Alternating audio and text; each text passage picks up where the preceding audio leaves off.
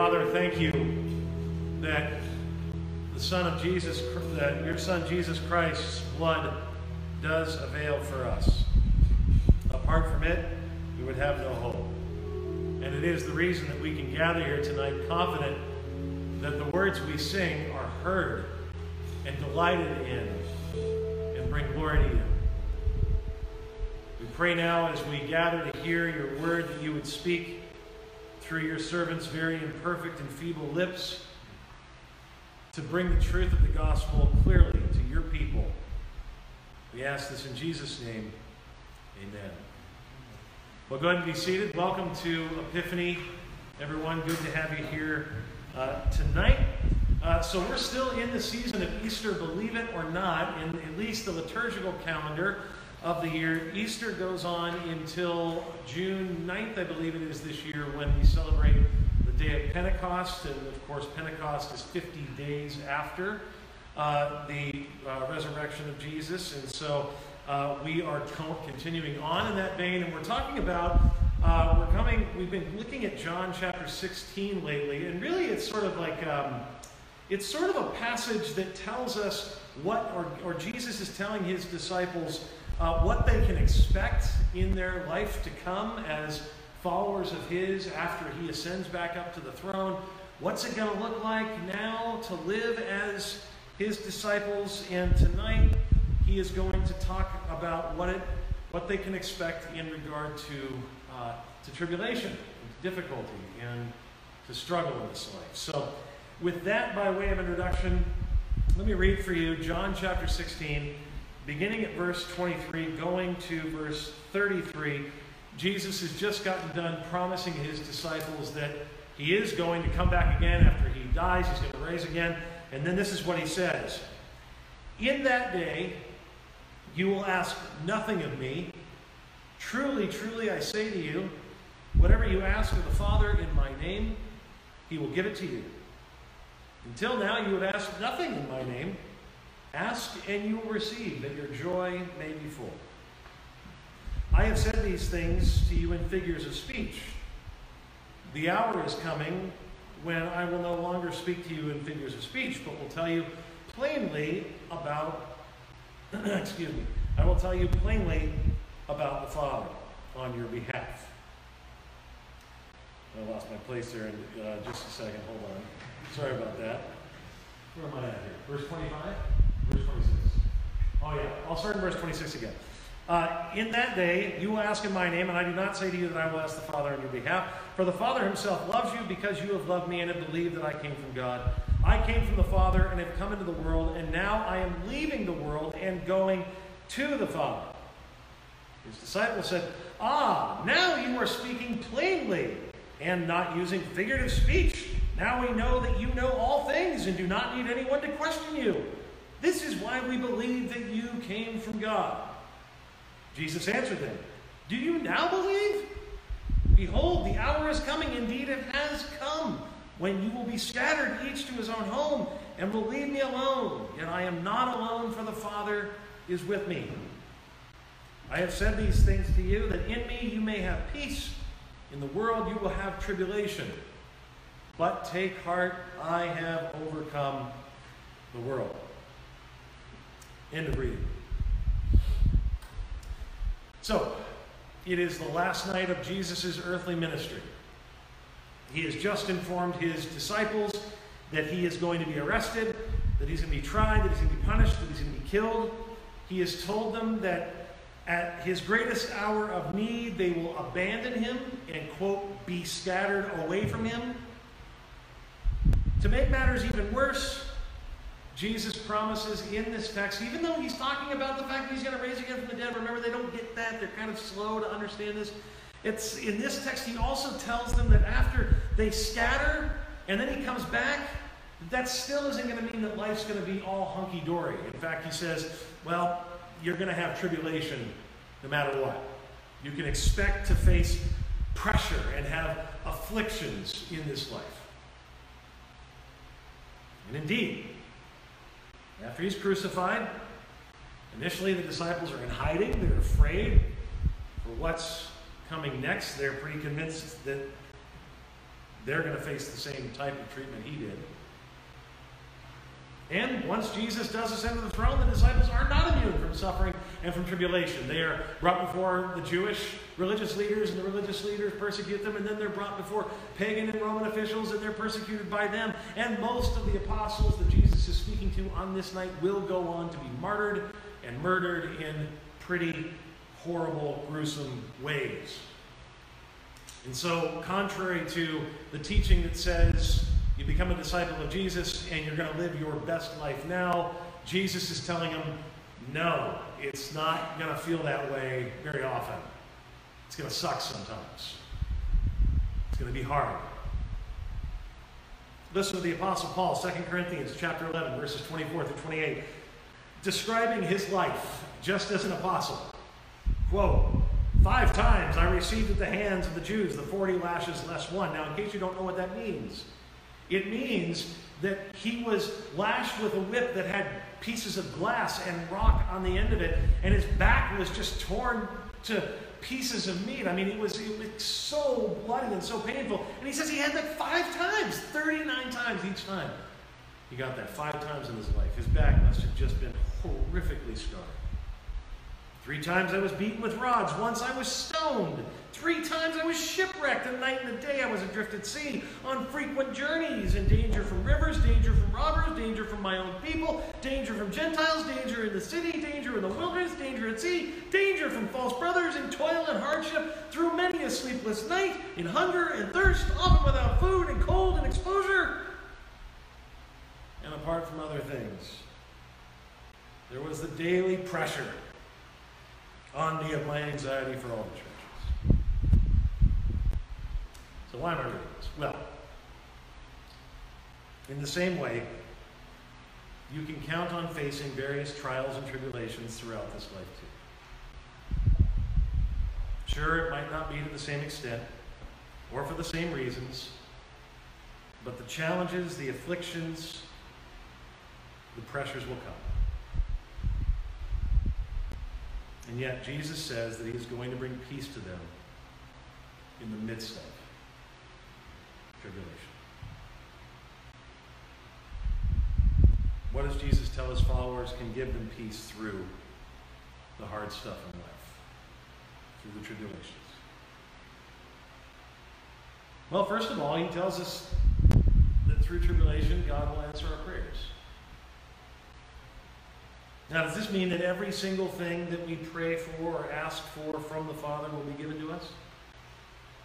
No. Jesus says very specifically that it is uh, whatever we ask the Father for in His name. Now, what does that mean? Well, Jesus, uh, when he talks about it being in His name, it's another way of saying whatever you ask for that corresponds to my character and my will. On top of this, the, the Greek in this text suggests that this is not simply a one time ask, but a continual, ongoing ask of the Father in Jesus' name. It's something that's persistent. So, so this is not a promise from Jesus that the, the new Lamborghini that we asked him for is guaranteed to come to us, or that we'll always be healed in this life of any illness we, we might face. As has already been noted, after all, Jesus promises in this same talk to his disciples that they, they won't be spared from hardship and difficulty.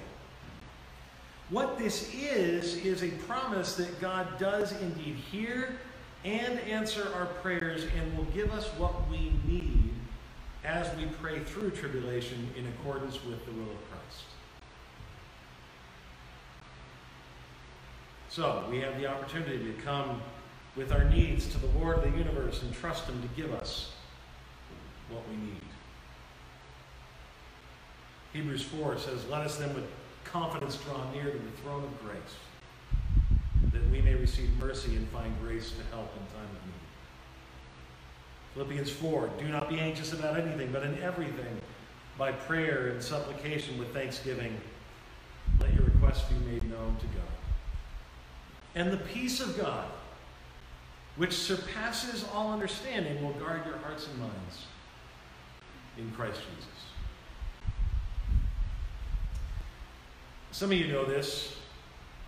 A while back, I was, uh, I was on a plane coming back from Seattle, Washington, when we experienced an absolutely terrifying level of turbulence. I mean, it was the most terrifying level of turbulence I've been through. I fly a lot, I've been through a good amount of turbulence, but this was so bad that we were being lifted out of our seats. I mean, it was just like, whoa, whoa, and I mean, we were shaking to the core. And to make matters worse, there was a woman seated right behind me screaming at the top of her lungs. And she wasn't the only one. There was a few throughout the plane just like, ah, ah, terrified every time the plane jolted or jerked or and I gotta tell you, I mean, I, I have to tell you, I was scared for my life. I really was. I truly believed, like, I got to a point where I truly believed, I think we're going down. I really did. I thought, about like, we're going down. And so, what do you do? Like, what do you do? You talk about feeling completely and utterly out of control. There is no things you can do as a passenger on a plane, and even if you wanted to somehow take control of the plane from the pilot, you guaranteed will only make things worse. It is the most out of control you can feel. So what do you do? Well, I prayed. I began praying that somehow God would save us. But if he didn't, I prayed that he would send a good husband to my wife. I prayed that he would send a good father to my kids. I did. I got to that point. I prayed I prayed that somehow or another this would be okay. And I'm telling you, at some point, in the midst of this woman screaming still at the top of her lungs, at some point, I just was flooded with peace. I can't explain it. I can't explain it except I just had this calm come over me that no matter what had happened, whether we were going to go down in a fiery plane crash or whether we would make it home safely to my family, that because I was at peace with God, everything was going to be okay.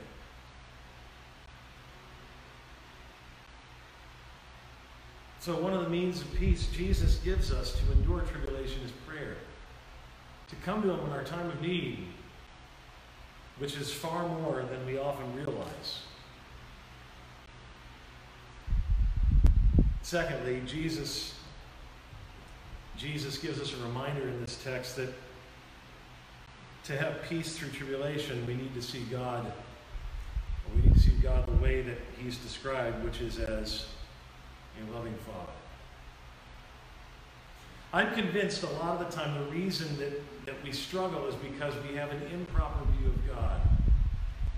That we see God as, oh, at the very least disappointed with us and maybe even sometimes disgusted with us. Because we, we know, we know that we fall short, we know that we mess up. The kinds of things that will come into my head, the kinds of things I can find myself saying, the kinds of things I can find myself doing, makes me wonder like maybe maybe God at some point will just go, I'm done. But that's an improper view of God. Because Jesus says God, God calls himself your Father. Now, depending on your own experience with father figures, this term can be heard in very different ways. So hear it described this way because this is what it means when he hears Father. When he says Father, he says, quote verse 27, For the Father himself loves you because you have loved me and have believed that I came from God. So, what Jesus means when he says Father is most perfectly seen, I think, in the story of the prodigal son. There we see a father who, upon seeing his long lost rebellious son, is so overwhelmed with love and compassion that he runs to his son, something unheard of in that day for a man of honor to do. and he just weeps openly out in public, throwing the biggest party he can for his son to celebrate his return. That's what we need to remember when we face difficulty and trials in this life, when we face struggle. The Father we serve is a Father who loves us like that. I heard a story from Ray Cortez a while back about a pastor in Chicago. He had a son who was a really great kid all the way through high school, and then suddenly, about 19, 20 years old, just started distancing himself from the family, stopped showing up to family gatherings, birthdays, stuff like that, just isolated. Eventually, they come to find out he's just kind of plunged himself into the, you know, the drug culture, and he's gone. And for like a year and a no contact with the family at all. Well, one night the phone rings late Saturday night, early Sunday morning. Pastor's sleeping before he has to get up to go to church. And it's the police on the other end of the phone telling him that his son's in jail. So the pastor gets out of bed, goes to the jail, bail him out, asks for his son. The cop says, I don't know what you're talking about. There's no one here by that name. Well, the pastor figures it's a mistake, so he goes to the jail in the next town over. Same thing. Nobody there with the son's name. Well, by this time it's like four in the morning, so the dad decides he's he's going to go downtown to downtown Chicago, the last place where he knew his son was was living, and this place was just everything that you imagine, you know, a drug-infested house to be. Door open, mattresses splayed out everywhere on the ground, people laying around everywhere, mostly passed out, but almost all from being high. The pastor walks through the house, and in the back corner, he sees his son laying there sleeping, and his heart just breaks. So he gets down on his knees and he kisses his son and then walks away. About three months later, his son, out of the blue, shows up back at the house. And then a couple weeks after that,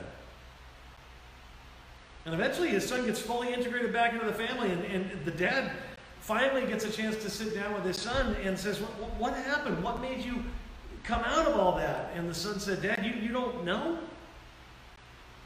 It was that night. You know that night that you got the call about me being arrested?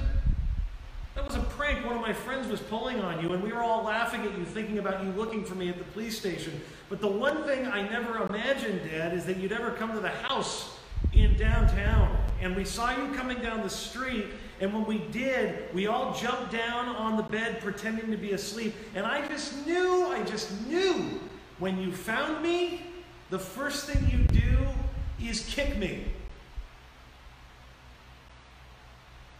But what changed me is you kissed me.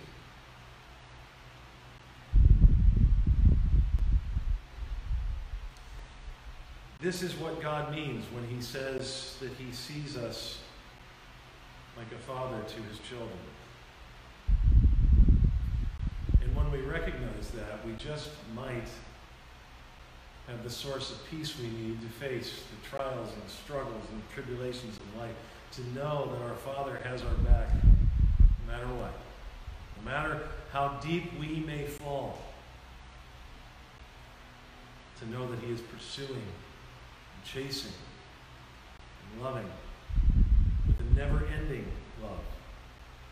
As the Psalms so often say, they describe God as one who has everlasting love. It never ends. It just, it just never runs out. It just keeps pouring out. There's a reason why the Apostle John, when he thinks of all the words he can use to describe God, comes down to one word God is love.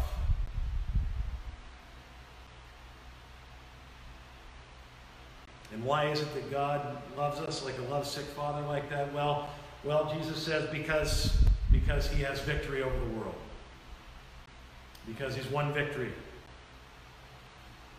Here's how he says it in our text, John 16 33. I have said these things to you that in me you may have peace.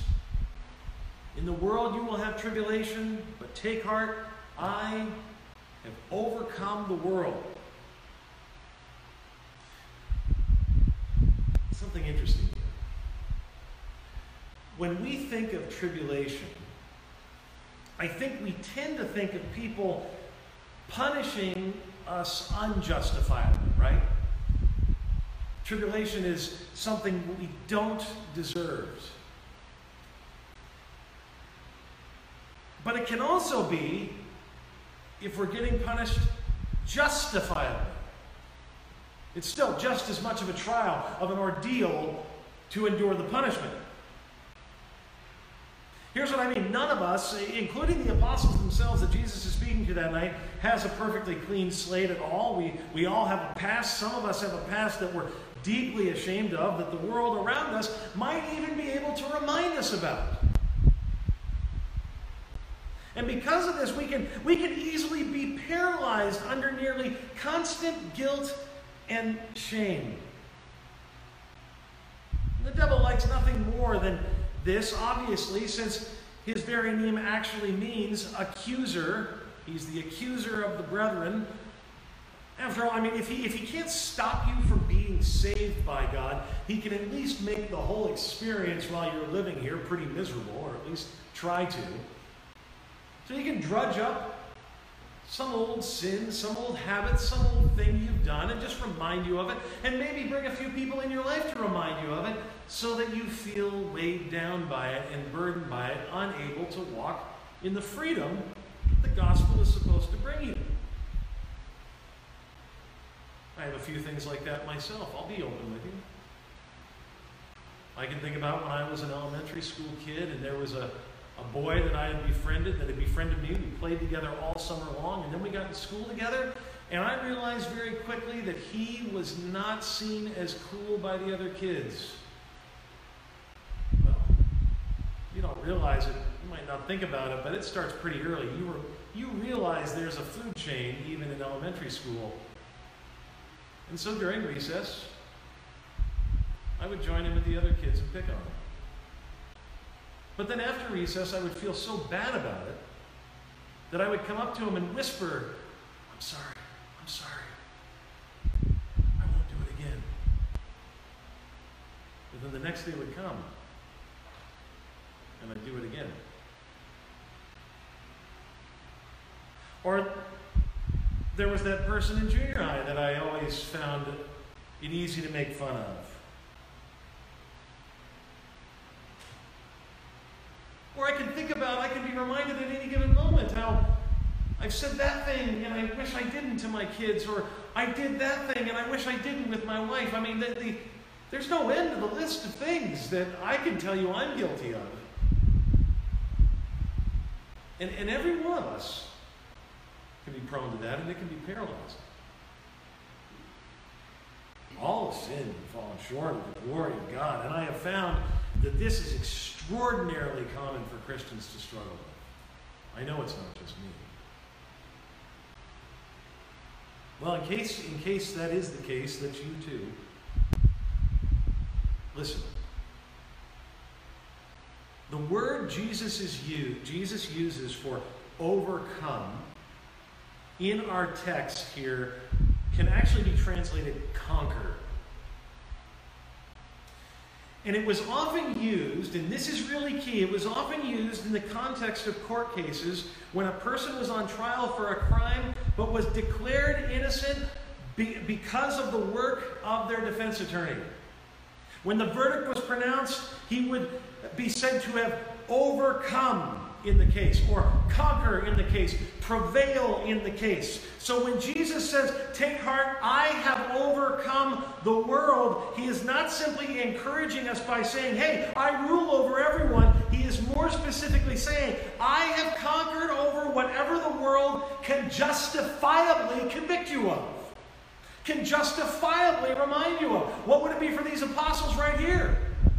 Think about what he tells them they're going to do. When I'm crucified, you're going to scatter. You're going to abandon me. You're not going to be here for me. You know how many times they may have been reminded about that in their minds and from other people? Where were you when Jesus was on the cross? You left, you ran away, you abandoned him. Jesus said, Mm-mm. That's not the final word. He is reminding us of what he's done for us in the heavenly court. That though we have been charged deservedly so as guilty, falling short, Christ Jesus has fulfilled the law in our place.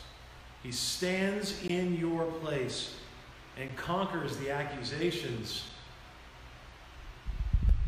that plague you. He stands in the gap for you at the cross and says, I have taken the punishment already for these sins and have conquered sin, death, and hell for you. And the Father, therefore, declares you to be completely and totally forgiven, righteous, and free. Jesus is essentially saying to his apostles and to you and I tonight you want to have peace when the world lobs your sins in front of your face? Remember that I'm in your corner. As 1 John 2 2 says, He is the advocate for us. Remember, I've overcome, I've conquered, I've prevailed for you.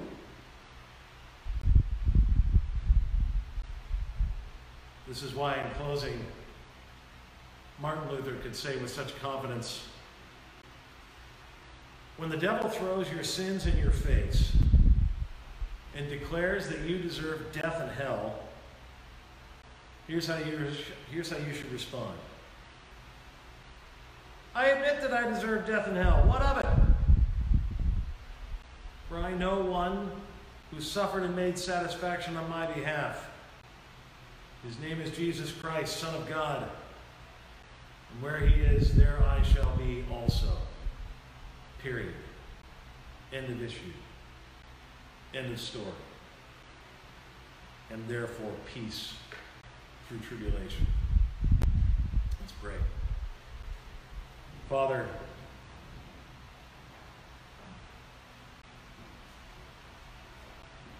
it is easy for us to forget our standing with you,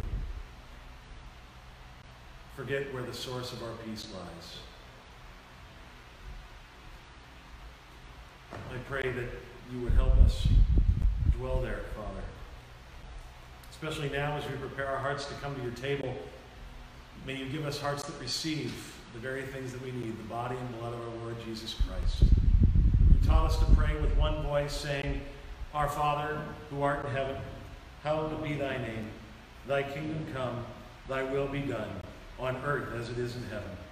Give us this day our daily bread, and forgive us our trespasses as we forgive those who trespass against us. And lead us not into temptation, but deliver us from evil. For thine is the kingdom, and the power, and the glory, forever and ever.